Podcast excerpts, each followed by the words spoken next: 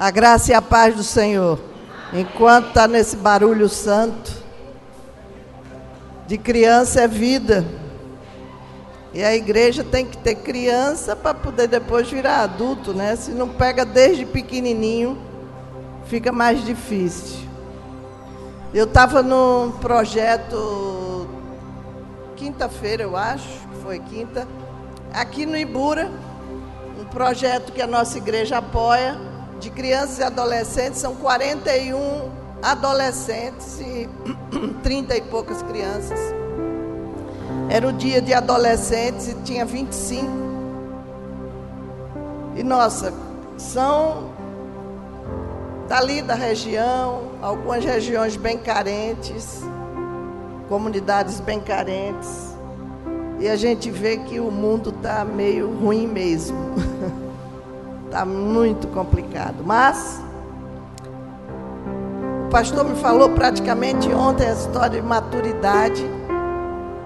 Então eu não estudei, eu vou botar o que Deus tem falado ao meu coração. Quando eu venho para a igreja, eu oro, coloco. Se me dá o tema, eu peço a Deus que me oriente em cima daquilo mas nem sempre fica no tema, porque a vontade é dele, ele é soberano, ele é Deus. E o que ele manda eu faço, não sou eu. Pode crer que não sou eu. Quem sou eu? E uma coisa que me veio à cabeça é que maturidade, eu tenho 31 anos de evangelho. Faz 10 anos aproximadamente que eu estive aqui e dei o meu testemunho. Geralmente, quando eu vou a primeira vez na igreja, eu dou o testemunho para as pessoas saberem quem eu sou, de onde eu vim. E é bom que a gente volte no lugar e que a gente mantenha um caráter cristão equilibrado. Isso é sinal de maturidade. Mas tem pessoas que nasceram na igreja, viveram na igreja, cresceram na igreja na verdade não são igreja.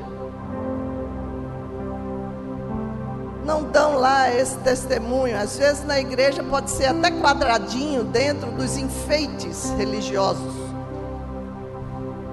Mas quem sabe é quem está perto: a mulher, a esposa, a, o marido, filhos, patrão, empregado é que sabem realmente, vizinho que maturidade espiritual você tem. E o que mais se precisa nesse mundo é isso: caráter e maturidade espiritual. Embora, pelo menos que eu veja, não é assim. E eu queria que a gente acompanhasse nesse momento um texto que eu trouxe para a gente meditar. Eu vou dar uma pedaço do meu testemunho. Eu sei que muita gente aqui não estava nesse tempo passado, fica todo mundo curioso se vai dar o testemunho. E o pastor pediu. Tem igrejas que eu vou três, quatro vezes e o pastor disse: por favor, dê o testemunho. O testemunho é recheado de pregação, na verdade.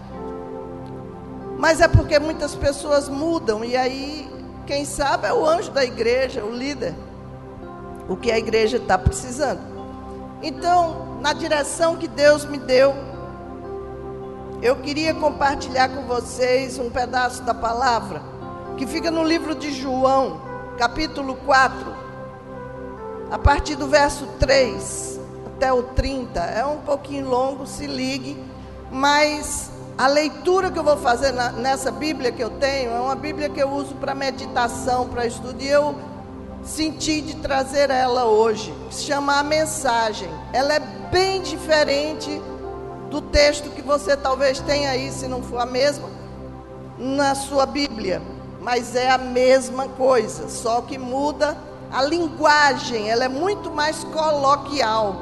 Foi feita por um pastor, ele levou 10 anos, porque ele pregava e na saída, um pastor americano, ele era professor de hebraico e grego. Então, todas as vezes que ele terminava de pregar e ficava na porta, vinham os, os membros da igreja e diziam para ele: Eu não entendi isso. Então, a linguagem, ele começou a, a aproximar o que ele pôde do grego e do hebraico. E saiu essa, essa Bíblia com características bem coloquiais. E eu vou ler aqui. Se você achar difícil para acompanhar, você então escuta só. Jesus então deixou a Judéia e voltou para a Galiléia. Para chegar lá, tinha de passar por Samaria. Ele caminhou até Sicá, uma aldeia samaritana que divisava com as terras que Jacó tinha dado ao seu filho José. O poço de Jacó ainda estava lá. Jesus, cansado da viagem, assentou-se perto do poço. Era cerca de meio-dia. Uma mulher, uma samaritana, veio buscar água. Foi então que Jesus lhe pediu: Poderia me dar um pouco de água? Os seus discípulos tinham ido à cidade comprar comida para o almoço. A samaritana, surpresa, perguntou: Como pode um judeu pedir alguma coisa a mim, uma samaritana. Na época, os judeus se recusavam a falar com os samaritanos. Mas Jesus respondeu: Se você conhecesse a generosidade de Deus e soubesse quem sou eu, pediria água a mim e eu lhe daria água pura, água da vida. A mulher disse: O senhor não tem um balde para tirar água e o poço é fundo. Então, de onde vai tirar essa água viva? Por acaso o Senhor tem mais recursos que nosso antepassado Jacó, que cavou este poço e bebeu dele também seus filhos e seus rebanhos e o deixou para nós? Jesus disse: Quem beber dessa água vai ficar com sede outra vez. Quem beber da água que eu der, nunca mais terá sede. Nunca. A água que ofereço é como um poço artesiano interior, jorrando vida para sempre. Então a mulher lhe pediu: Senhor, dê-me dessa água, de modo que eu nunca mais tenha sede, nem tenha de voltar a este poço. Ele disse: Vá chamar seu marido e volte aqui. Não tenho marido, foi a resposta. Você disse bem, não tenho marido. A verdade é que você já teve cinco maridos e o homem com quem vive agora não é seu marido. Você falou a verdade. Ah, o Senhor é profeta. Então tire a minha dúvida. Nossos antepassados adoraram a Deus neste monte, mas vocês, judeus, assistem em, em que, insistem em que Jerusalém é o lugar para adorar. Quem está certo? Mulher, acredite, está chegando a hora em que vocês, samaritanos, irão adorar o Pai, mas não neste monte, nem em Jerusalém. Vocês adoram como que tateando no escuro. Nós, judeus, adoramos na clara luz do dia. O caminho de Deus para a salvação veio por meio dos judeus. Mas chegará o momento, na verdade já chegou, em que não importará como vocês são chamados ou onde irão adorar. O que conta para Deus é quem você é e como vive. Seu culto deve envolver o seu espírito na busca da verdade. Este é o tipo de gente que o Pai está procurando. Aquele que é simples e honesto na presença dele, em seu culto. Deus é espírito e quem o adora deve fazê-lo de maneira genuína, algo que venha do espírito, do mais íntimo do ser. A mulher disse: Não entendo bem sobre isso. O que sei é que o Messias está vindo. Quando ele chegar, vai nos esclarecer tudo. Eu sou o Messias, declarou Jesus. Você não precisa esperar nem procurar mais. Naquele momento, os discípulos chegaram e ficaram escandalizados. Não podiam acreditar que o mestre estivesse conversando com a mulher daquele povo. Ninguém disse nada, mas a fisionomia deles dizia tudo. A mulher aproveitou a oportunidade para se retirar. Um pouco confusa, deixou o jarro de água para trás. De volta à cidade, anunciou ao povo: Venham ver um homem que sabe tudo a meu respeito, que me conhece como ninguém. Será que ele não é o Messias? Eles foram verificar. Só até aí. O texto segue e cá embaixo diz assim que por causa do testemunho da mulher, Samaria foi alcançada. Muitos vieram a Jesus por causa do testemunho daquela mulher improvável. Improvável. E eu posso dizer uma coisa para você na minha caminhada cristã, pelo que eu tenho visto. Você alcança a maturidade quando você tem em você a revelação de Jesus. É óbvio que você, ao nascer de novo, você está conhecendo algo novo, a mulher ficou confusa, todos nós ficamos confusos. Mas quem não passar pela experiência que essa samaritana passou, não tem revelação, não tem conversão, não tem Jesus no sangue. Quem não passar por essa experiência e for selada pelo Espírito Santo, essa pessoa ainda carece de conhecer a verdade. E o que nós vemos é uma igreja cheia de enfeites. E você tem às vezes 30 anos, é professor de escola, pastor, zelador. E muitas vezes nunca bebeu da água da vida. É Deus que escolhe.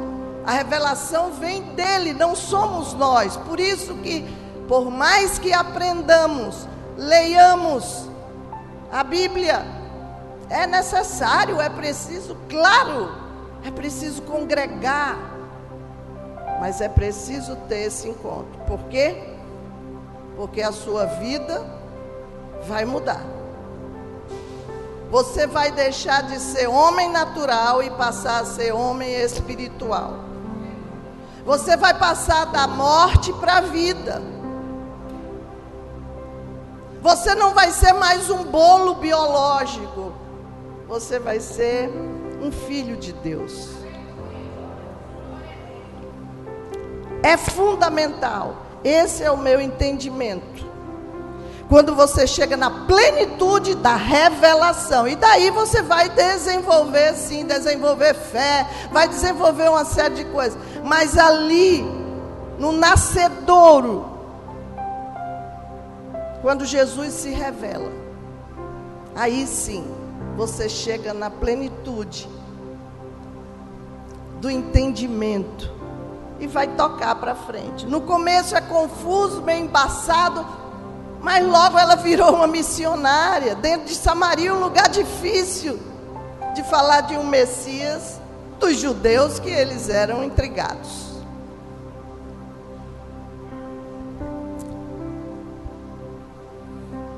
Eu sou um pouco dessa mulher, dessa samaritana. Eu não acreditava em Deus, e cresci numa casa só de mulheres, porque o meu pai saiu de casa e eu era um bebê ainda. Então eu não tinha referencial masculino na minha casa. Talvez seja uma realidade na vida de muitos aqui, porque é na, na vida de muitos lá fora. Mas eu fui bem criada, embora houve uma falha na orientação. Eu fiquei encantada com a igreja, a quantidade de criança que tem. Um dia chuvoso como esse, muita gente preferiu ficar na cama. Isso é uma prova de maturidade. Vocês estão aqui.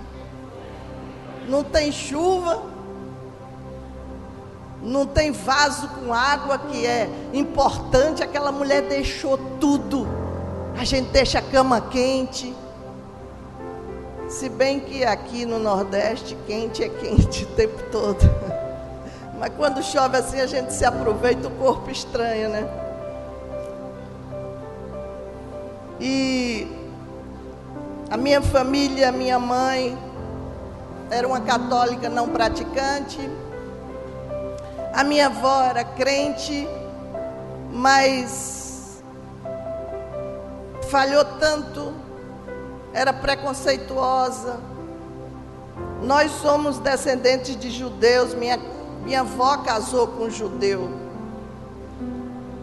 E engraçado que esses dias eu conversando com uma amiga minha nos Estados Unidos e ela e eu dizendo, olha, eu sou uma judia meio misturada, porque na verdade eu nem judia sou, porque eu sou é, a minha descendência veio pelo meu avô, que era judeu, que era europeu, que era judeu, mas a minha avó era daqui do Brasil, mais para a Índia do que para qualquer outra coisa. E ela disse: Espera aí, qual era a descendência de Davi?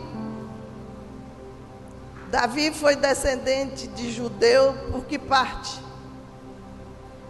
Aí eu disse, deve ter sido pela mãe, porque o ventre é que chama a descendência. Ela disse, quem foi a mãe de Davi? Ela é judia messiânica. E ela disse, isso é coisa de rabino. Bom, eu estou só passando para vocês uma conversa que eu tive com minha amiga. Aí eu disse, tá bom, mas sendo ou não, hoje eu sou é, descendente de Jesus Cristo, né? Eu sou de Deus, eu sou filha de Deus, então isso não está mais importando. Mas ninguém me levou para a igreja, então ah, ninguém me, me conduziu. E a Bíblia manda: se a gente tem maturidade, a gente tem que obedecer, é fundamento. Maturidade é juízo, juízo perfeito.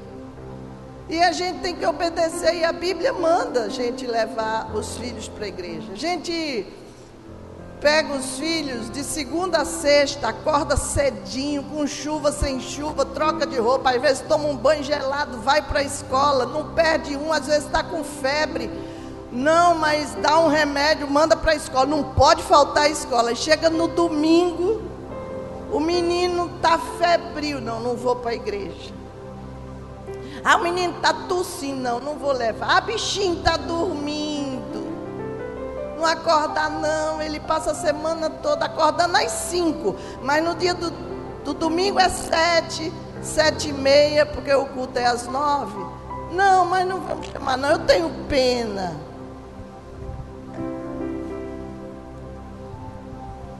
E aí não me levaram e por isso eu não tive nenhum referencial, eu não acreditava em Deus, mas é não acreditava mesmo. O mundo é meio termo, mas eu não acreditava. Fui para a universidade fazer jornalismo e já vinha muito forte a influência é, feminista. E eu disse: é verdade, a mulher tem que ser igual ao homem, acabar com esse preconceito, esse tabu de que mulher não é igual ao homem. E uma área era a área sexual, os homens tinham toda a liberdade, as mulheres não, e eu disse, eu vou me emancipar. Tinha um namorado, eu digo, vou fazer sexo com meu namorado e pronto, está acabado, junto, útil agradável, eu fiz, engravidei na primeira vez. E ali eu já tive uma grande, um grande baque de vida e decepção. O rapaz não ficou comigo, eu tive que assumir o filho sozinha. Mas quando o menino nasceu, eu tive que ir morar em Brasília. Minha mãe era uma pessoa influente aqui. E aí eu tive que morar em Brasília para evitar muito comentário. E quando o menino nasceu, eu disse: Olha aqui, está nascendo esse filho. Eu nem sei se você existe, mas se existe, não mexe nesse filho. Tinha uma coisa que eu não dominava. Eu era tão ignorante a tudo que a gente se acha, né? A autossuficiência leva a isso. mas eu só tinha muito medo da morte. Era uma área que eu não podia mexer. Mas tem tantas áreas que a gente não mexe, mas enfim, a morte era o crucial. E eu disse isso para um Deus que eu não acreditava, por conta dessa área aí que diziam Deus mata, Deus faz viver, enfim. Eu disse, toquei a vida, voltei para. Passei um ano lá, voltei para Recife e fui terminar o meu curso. E quando eu estava no início do segundo ano, fui convidada a fazer um estágio na TV Globo. Achavam que eu tinha jeito. Eu fui, me dei bem, fiquei 17 anos, fui me capacitando e cheguei no topo. Repórter especial, que é o último nível. E ali eu já estava completamente rodeada dos valores do mundo e dos privilégios que um profissional, quando se destaca, quando se dá bem no, no ramo dele, recebe. Então, salário lá em cima, o que eu quisesse tinha. E aí fui comprando casa, carro, fazendo meu império pessoal. E eu era muito é, bem dotada de tudo. Mas haviam também valores que chegaram para mim, não só materiais, mas valores do tipo orgulho, precon... é, autossuficiência, arrogância. Eu era tudo isso, porque eu me achava poderosa. Muitos rapazes queriam namorar comigo e eu fazia charme, porque eu achava que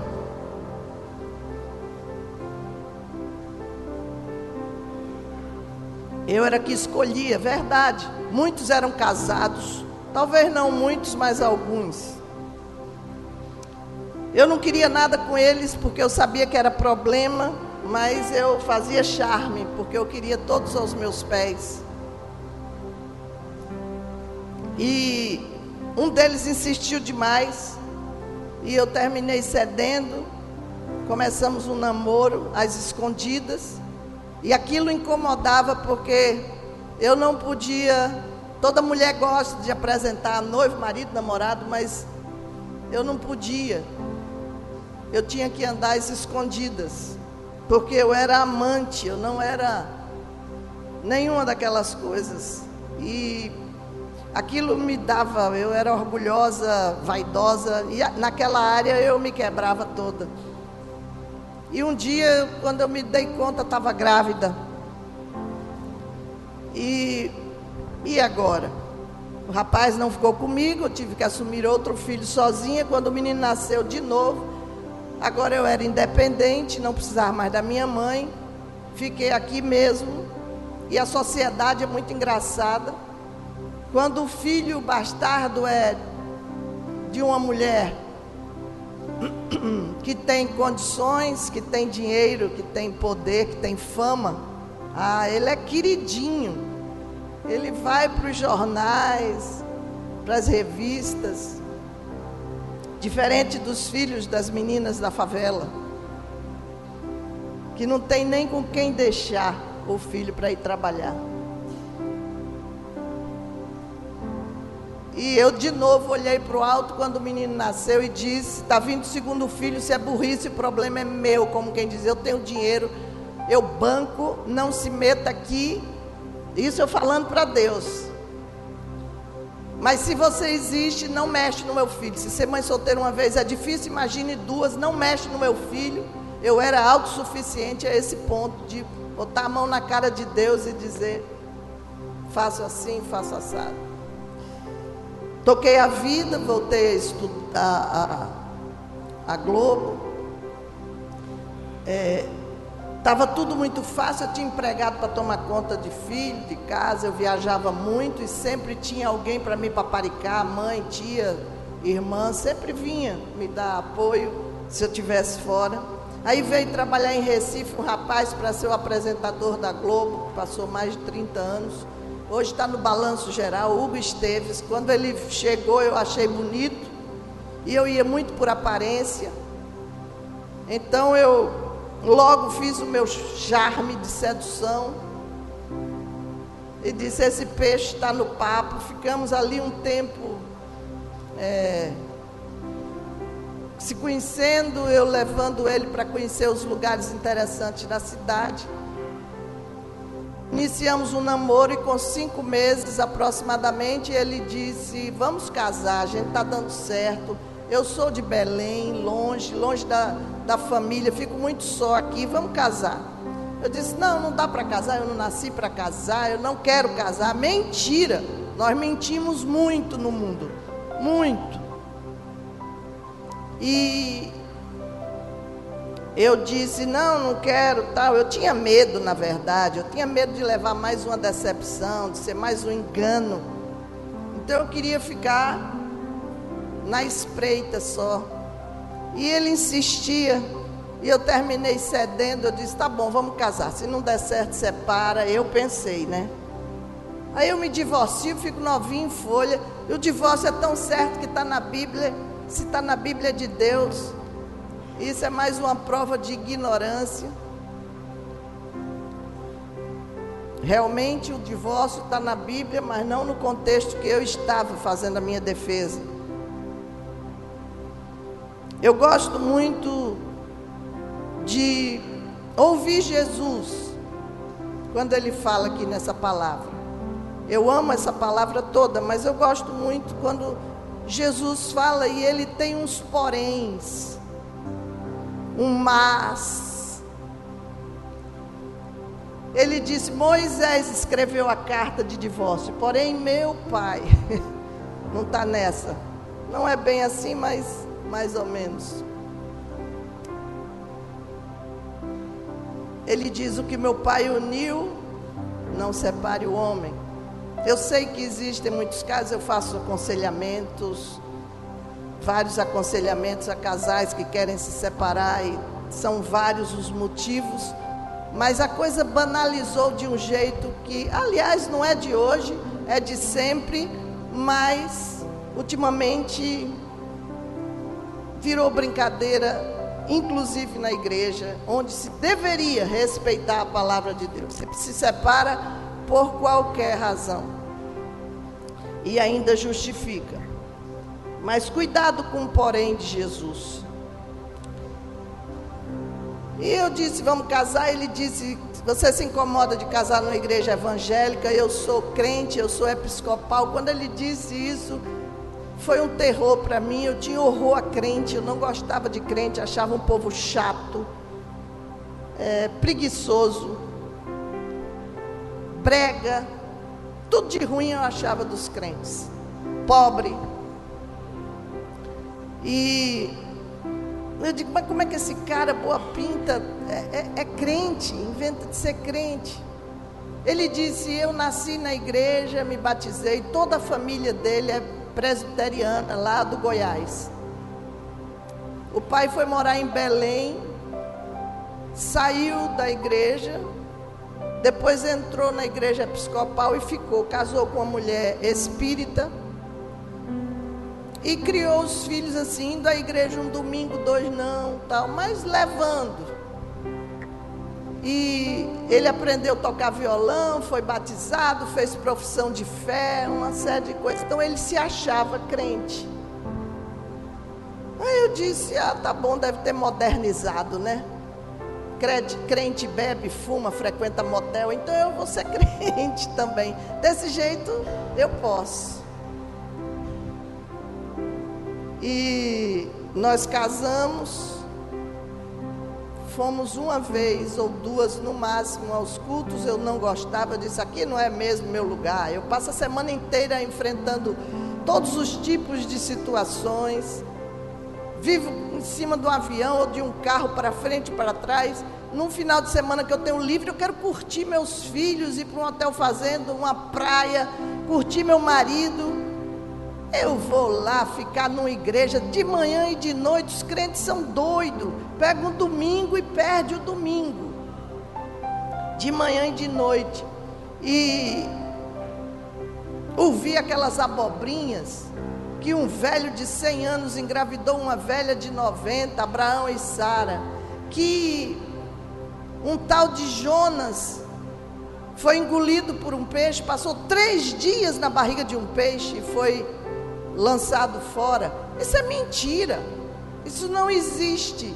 Isso é carochinha. Um intelectual para entender, o homem natural não entende essa palavra.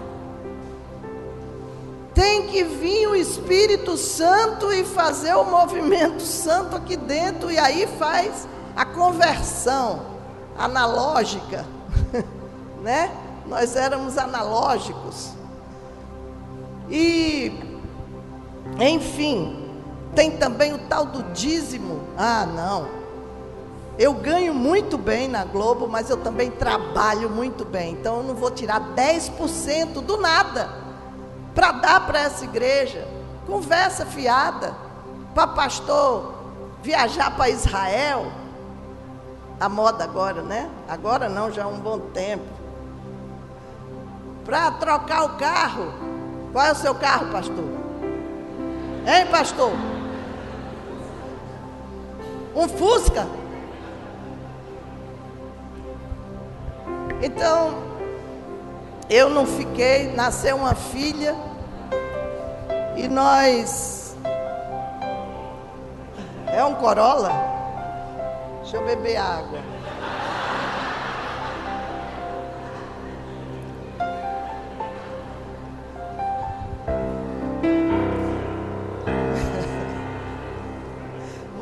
Quer saber disso não. É nada. Mas nós notamos que essa filha tinha problemas, fomos aos especialistas e eles constataram que ela tinha um problema motor, precisava fazer fisioterapia, eles chamam estimulação precoce. Iniciamos as sessões uma hora por dia. E eu vi a minha filha misturada com aquelas crianças bem deformadas. E vi o meu marido de, de, de engatinhando, né? De quatro pés para engatear, para ensinar a filha a engatear, estimular. E eu dizia que humilhação, isso é humilhação. Eu fiz a leitura certa, era uma humilhação, eu só não sabia por que nem de quem vinha.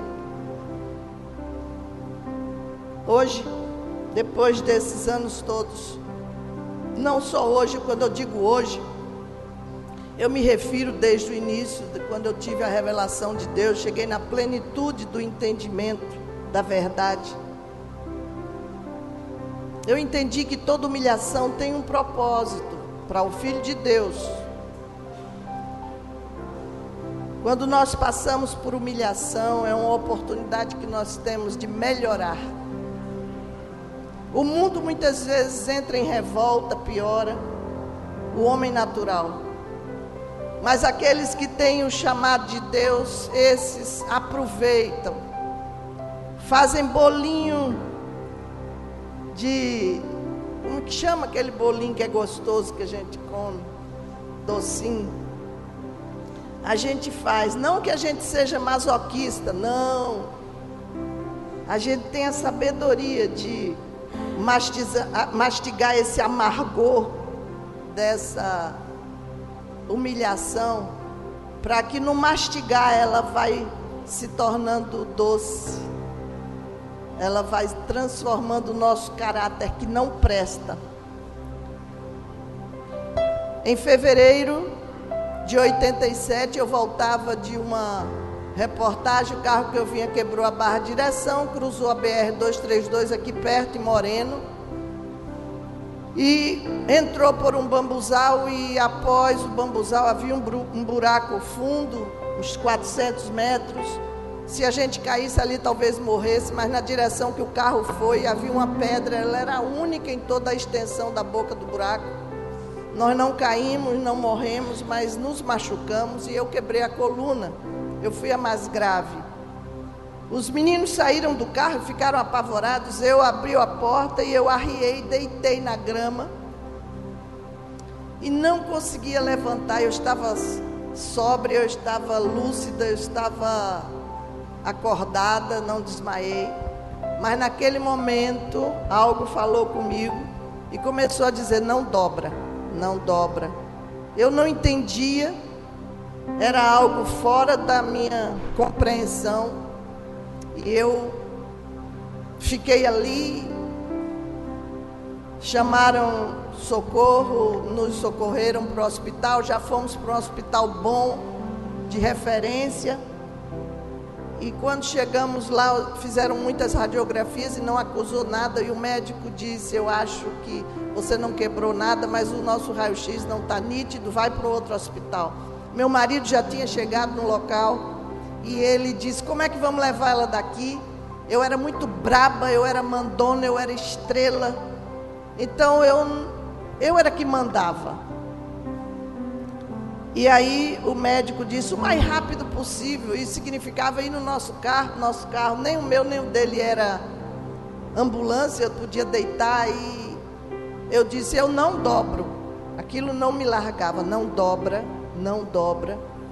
E eu disse, chama uma ambulância, chamaram, eu fui no outro hospital, uma junta médica, com muito cuidado, porque se tratava de uma equipe de imprensa é, o médico disse: Olha, não, você quebrou a primeira vértebra lombar, que fica na altura da cintura, o osso está todo quebradinho. Se você tivesse feito qualquer dobra, foi essa palavra que o médico usou, você estaria paralítica, ou talvez algo pior. E eu disse: sorte, foi a palavra que me veio.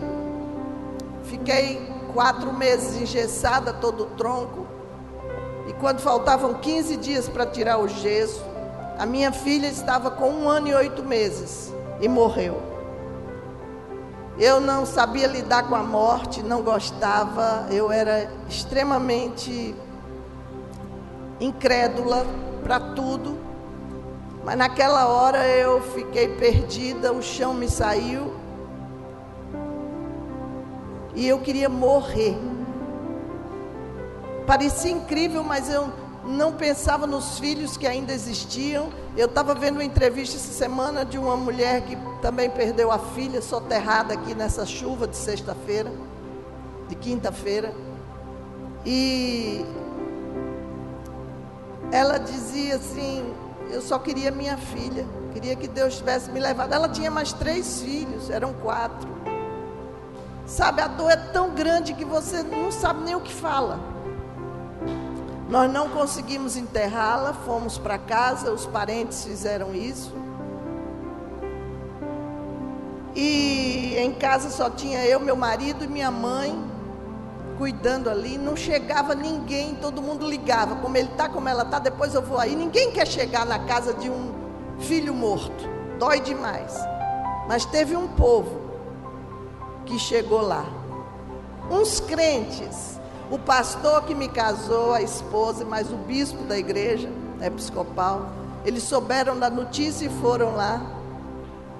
E eles fizeram algo que para mim foi fantástico. Eles choraram conosco. Eu não tive muita reação, mas gostei. Isso é o que a Bíblia diz: chora com os que choram, te alegra com os que se alegram. Você tem visto isso? A igreja tem feito isso?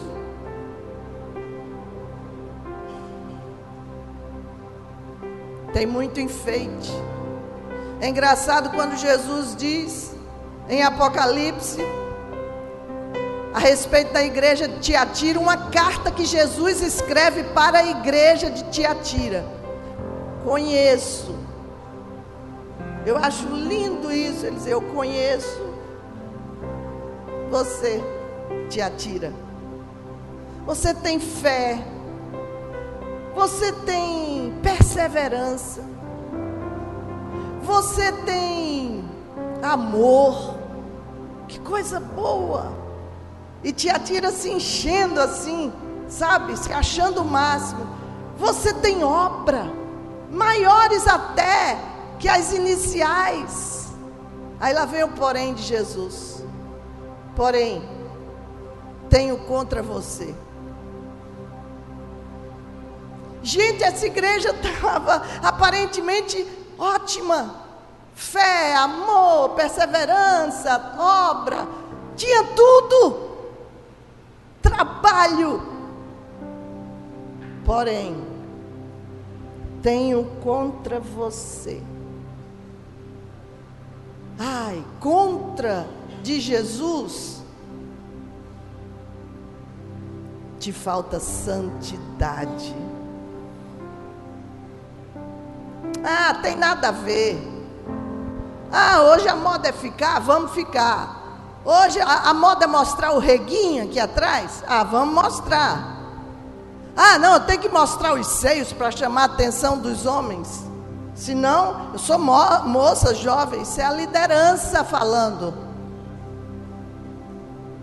A carta é escrita ao anjo da igreja, o pastor, mas uma liderança responsável que deve ser madura.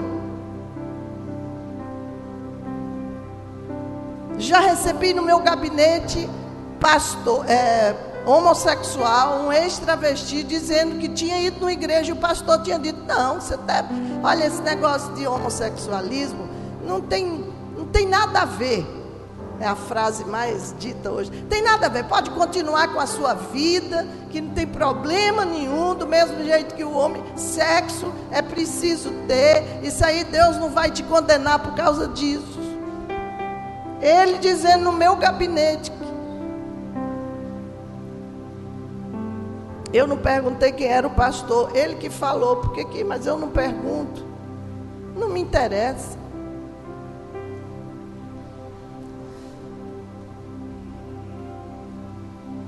Eles pediram para orar e eu, pode orar. Eles começaram a orar e eu fiquei só pensando, é desse jeito que eles oram, que eles conversam com esse Deus que eles creem. E comecei a perguntar: onde está minha filha? Agora está debaixo da terra, apodrecendo. Porque é isso que acontece com o corpo que morre. E eu perguntava: onde ela está? Daqui um pouco, aquela mesma voz que dizia não dobra, começou a dizer: na igreja. Eu perguntava onde ela está e dizia na igreja, e eu disse: Que igreja? Eu gosto lá de igreja. Eu falava aqui dentro de mim. Igreja não está com nada, nada a ver. É, eu via de um lado a igreja católica cheia de homens, padres, sacerdotes, homossexuais, às vezes pedófilos. Isso é igreja? Que Deus é esse que eles servem? Do outro lado, a igreja evangélica não tinha tanto homossexual, mas tinha muito adultério. Isso é lá igreja. Tinha muita mentira. Irmã, você é radical. Eu sou Bíblia. Se, se Bíblia é radical, então pode me chamar do que quiser, não estou nem aí. Mas deixa eu te dizer quando é que o crente mente. Quando ele está no trabalho e o chefe dele diz assim: diga que eu não estou. Diga que eu estou fazendo isso e isso, não estou aqui, estou em outro lugar. E você está vendo ele. Aí ligam, aí você vai dizer o quê? Ah, mas se eu disser não obedecer a ele, eu vou ser demitida, que seja. Você tem que escolher a que Senhor você vai servir, ao mundo com os valores mundanos ou a Deus. Porque no mundo vai chegar um momento que eu vou parar, eu vou morrer. E para onde eu vou? É eterno. É preciso ter coragem para ser crente. Por isso que muita gente se esconde atrás de muitos enfeites. Porque quando Deus chama, Deus sabe a quem chama. E Ele chama os improváveis. É por isso que a gente fica, às vezes, assim, mas como?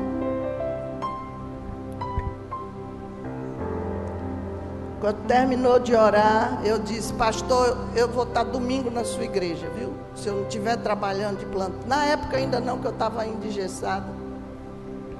Mas eu vou ir para a sua igreja. E fui. Todo domingo. Nós tentamos adotar uma criança em muitos orfanatos. Um deles disse: Vocês têm dinheiro, deem uma oferta para esse orfanato que é carente.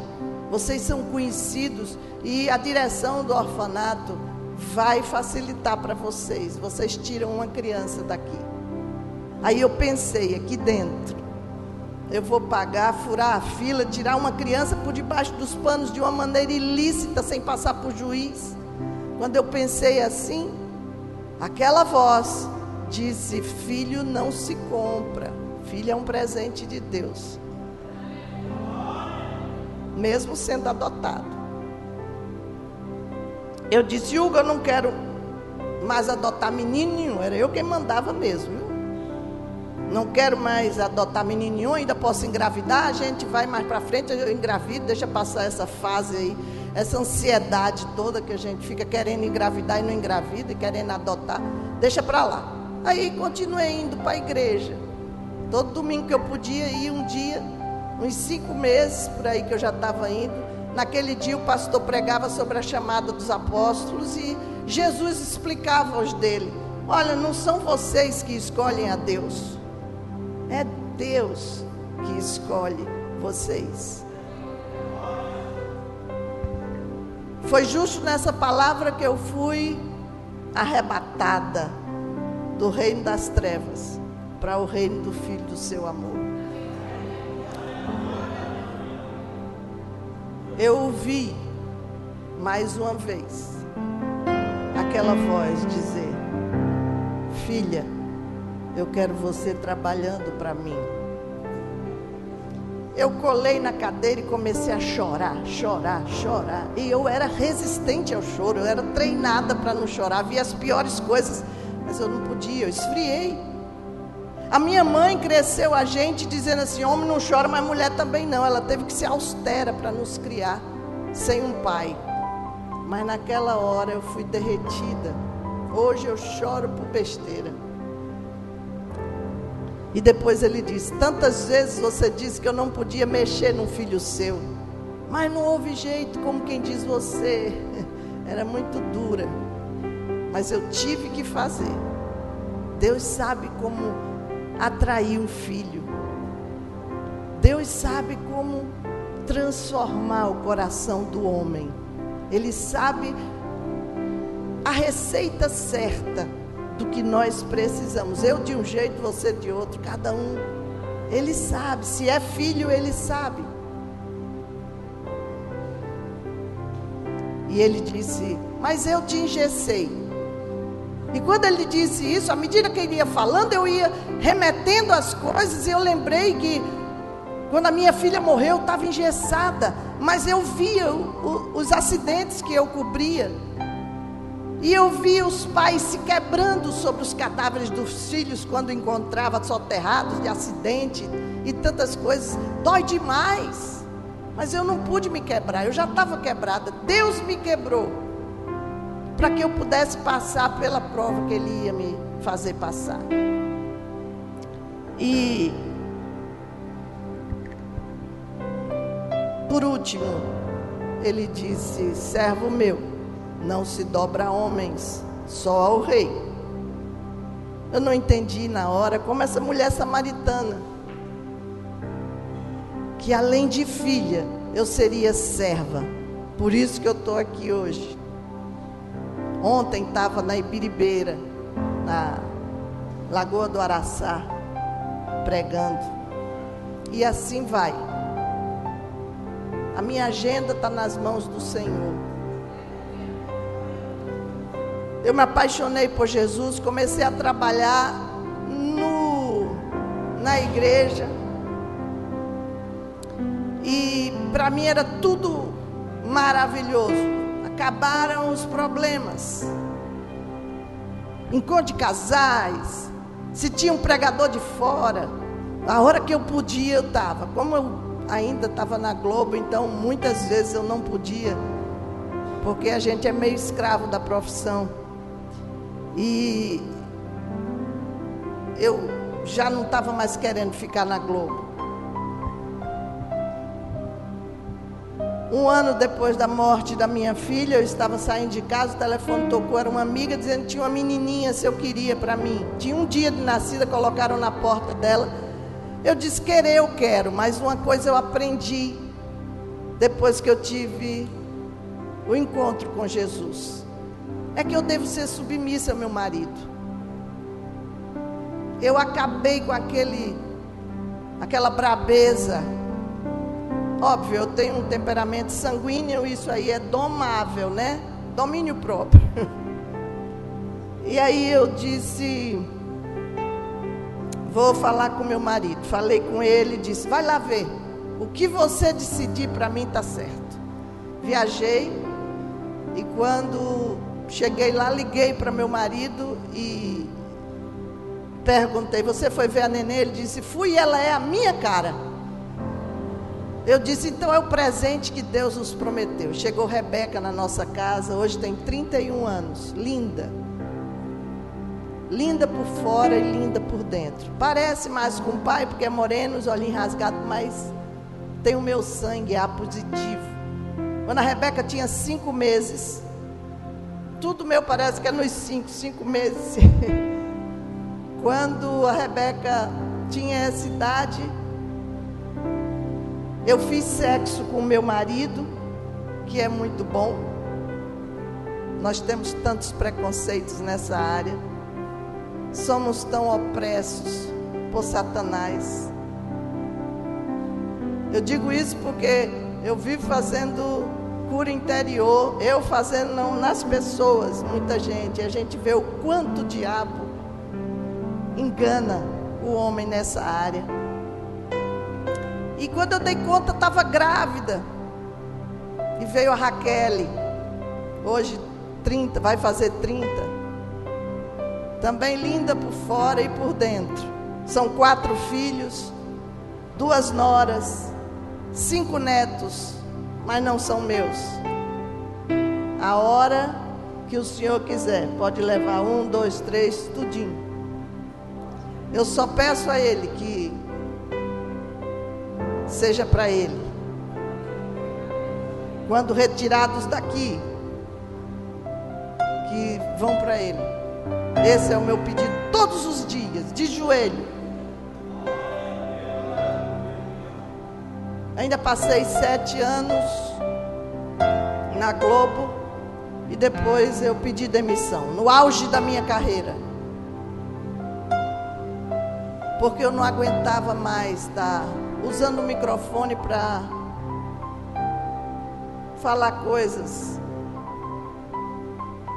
que não vivificam. Eu queria mesmo era falar de Jesus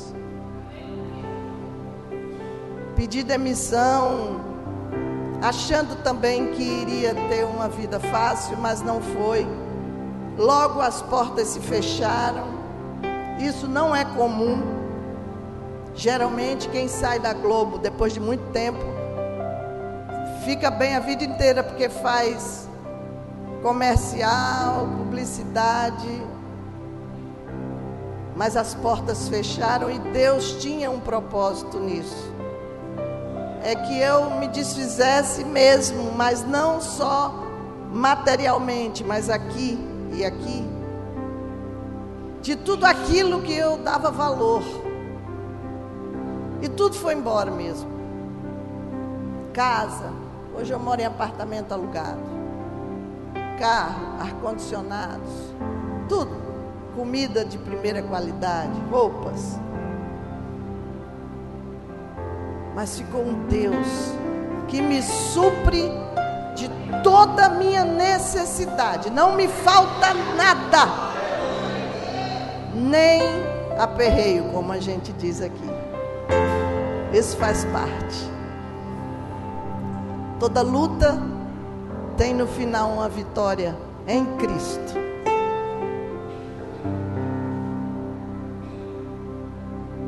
Assim como essa mulher a samaritana, se transformou num agente do céu para levar o evangelho, a palavra de Deus às pessoas. Na responsabilidade, maturidade, mesmo nova crente, ela agora tinha um propósito na vida: levar o evangelho. Esse é o principal propósito. Levar o evangelho, levar a vida levar essa água que não vai trazer você a sede de novo. alegria de servir ao Senhor. Porque depois que você chega nisso, as coisas vão vindo. O serviço, você se sente desejoso de trabalhar. Nós tivemos um presbítero lá na nossa igreja, que já está com o pai. Seu Zuca foi jubilado, adoeceu, já com oitenta e tantos anos. A gente, o pastor ia levar a ceia para ele e eu às vezes ia junto, lá na casinha dele. Ele com sonda, com oxigênio. E ele dizia assim, já muito fraquinho: Vamos cantar um hino. E a gente começava cantando o hino e as lágrimas dele caíam aqui ele sem fôlego para cantar, e ele olhava para nós e dizia: daquela situação, aquele caco de gente, aquele, sabe, aquele quase pó em cima de uma cama, e ele dizia: Jesus é maravilhoso. Enquanto a gente cantava o hino, e nós somos apegados a tanta porcaria, nós nos apegamos a enfeites enfeites religiosos. O que, que acontece com o enfeite depois que acaba a festa? Para que, que serve? Muitas vezes nossa vida é isso.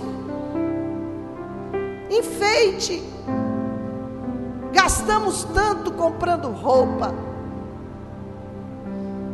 Enfeites. Quando morremos, enterram a gente com a roupa talvez que a gente não quisesse. Tem gente que diz assim: Eu quero quando eu morrer, me, me enterre com essa roupa. Ah, que besteira. Vai adiantar, vai ter. Meu cunhado, nós estávamos há cerca de dois anos, pouco menos, em Muro Alto, numa festinha da família, conversando, e ele era ateu.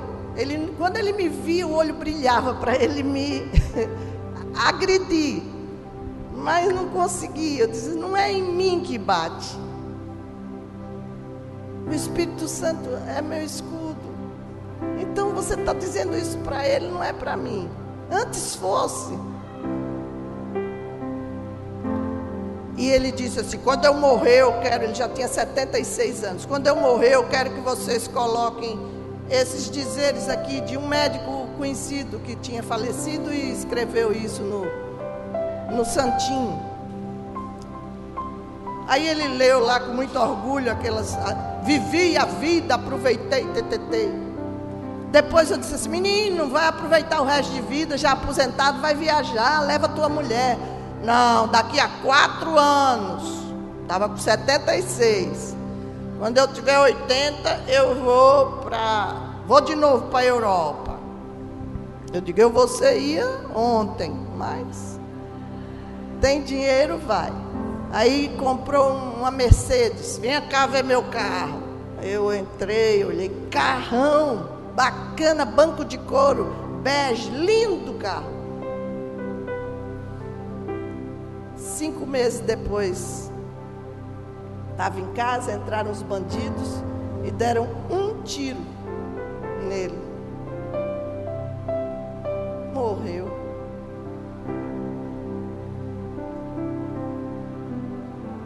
Espero que tenha dado tempo dele se arrepender no período entre ir para a UPA, nem para o hospital de luxo foi, do plano de saúde, foi para uma UPA. Enfeites. Então, que a sua vida possa ser revestida da plenitude da responsabilidade, do amor, daquilo que o Espírito Santo tem para te dar quando te cela.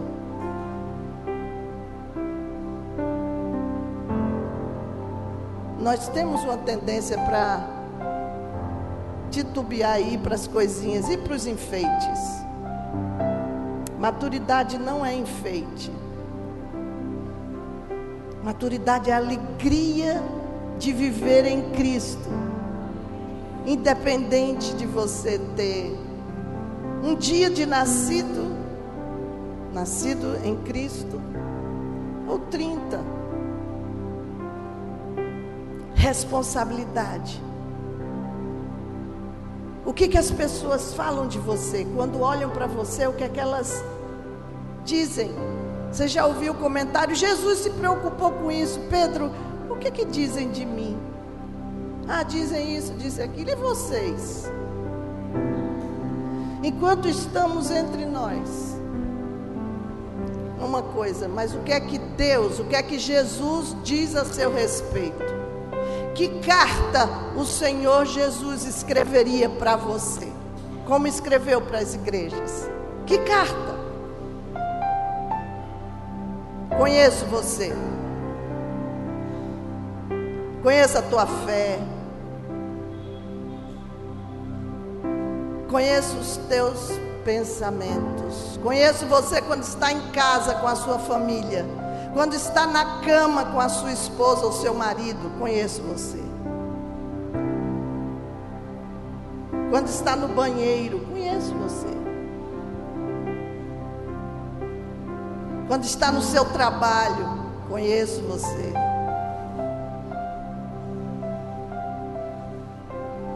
Quando está na igreja, conheço você.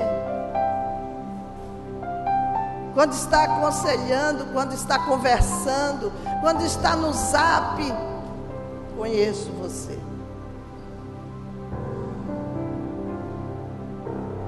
Conheço no íntimo. Não há como se esconder de mim. Amém? Vamos orar?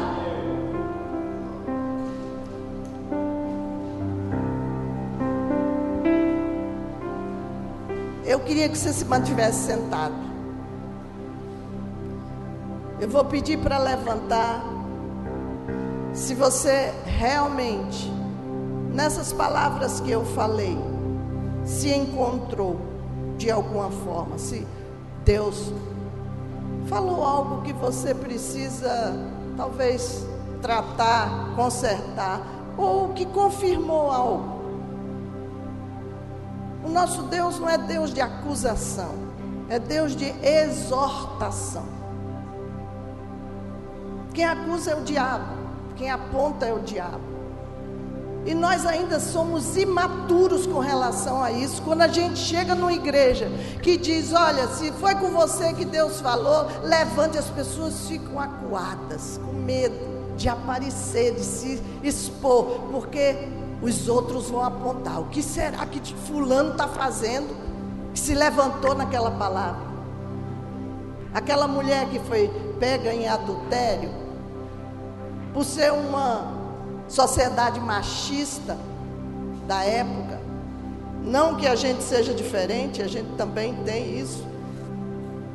Mas só a mulher foi. Ela não podia adulterar sozinha.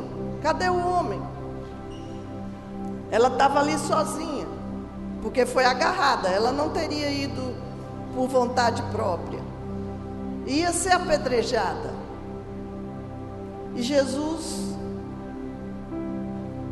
resolveu o problema dela, mas no final disse: vá, mas não peque mais. É uma orientação. A responsabilidade é sua, de maturidade. Senão você está só no enfeite. Então, se você tem algo a tratar com Deus nessa manhã, Deus falou ao seu coração algo específico. Aí sim eu peço que você tenha liberdade, se levante. E a gente vai orar e Deus vai. Porque você vai aparecer. Se não, fica sentadinho e a gente vai orar. No geral. É você e Deus agora. De repente você estava que nem aquela mulher em adultério. Teve a oportunidade de passar por Jesus. Jesus não condenou. Mas Jesus Conhecia a mulher e conhecia o pecado da mulher. Não sei se a mulher virou uma missionária para dar testemunho.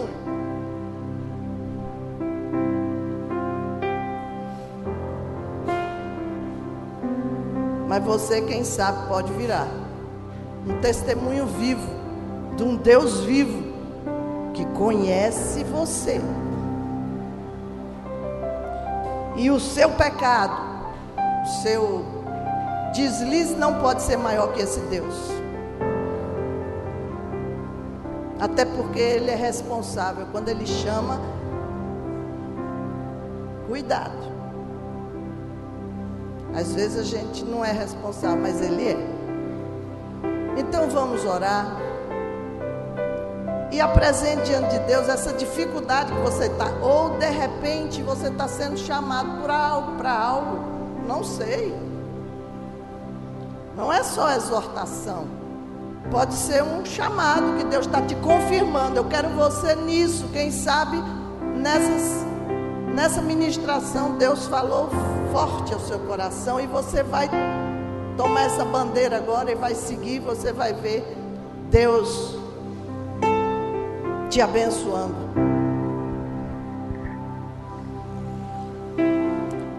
Meu Pai, meu amado, Senhor meu. Eu quero agradecer o Senhor por esse tempo, por tudo que o Senhor permitiu, pelo que o Senhor inspirou meu coração para falar aqui, por tudo que foi feito nesse lugar. Obrigada, Deus. Obrigada pelo anjo dessa igreja, por essa liderança que tem sido responsável e cuidadosa no ensinamento, no cuidado, para que os teus filhos cresçam e desenvolvam beneficamente, para que povoem desde a sua casa, vizinhança e por onde forem, com bem, com paz, com alegria. O mundo não tem nada disso, com a verdade. Obrigada, Jesus. E Senhor, o Senhor que nos conhece tão bem, muito mais que nós mesmos. O Senhor sabe por que, que essas pessoas se levantaram, se expuseram aqui na congregação O Senhor sabe. E o Senhor deve estar falando em particular com cada uma delas. Que elas possam ter agora a certeza, a convicção. Que elas possam entender o teu propósito. Se estavam confusas, eu te peço que isso seja esclarecido.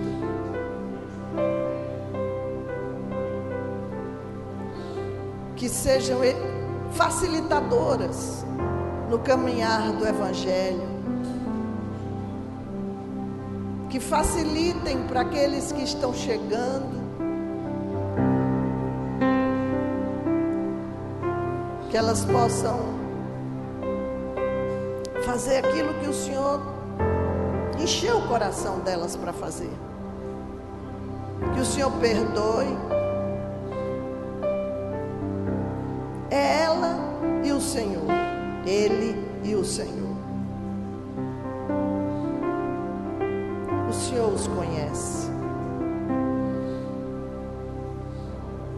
Eu conheço vocês.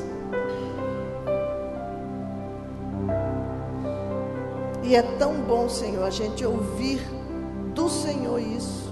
Eu te conheço. Mesmo que muitas vezes dou, muitas vezes a gente tem vergonha, quer se esconder, como fez Adão, Eva. Porque estavam nus, porque tomaram consciência mal.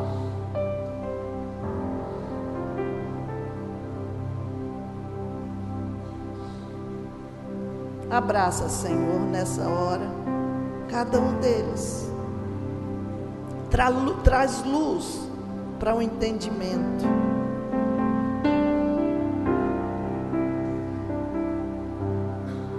Muitas vezes tudo que nós queremos é um abraço teu.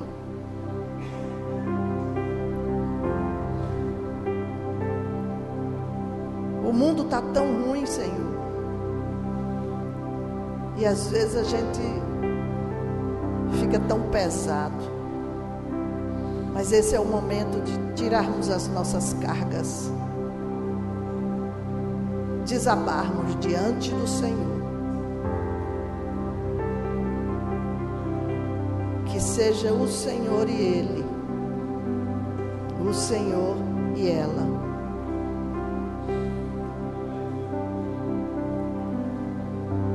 Obrigada, Jesus. Em teu nome. Amém. Deus nos abençoe.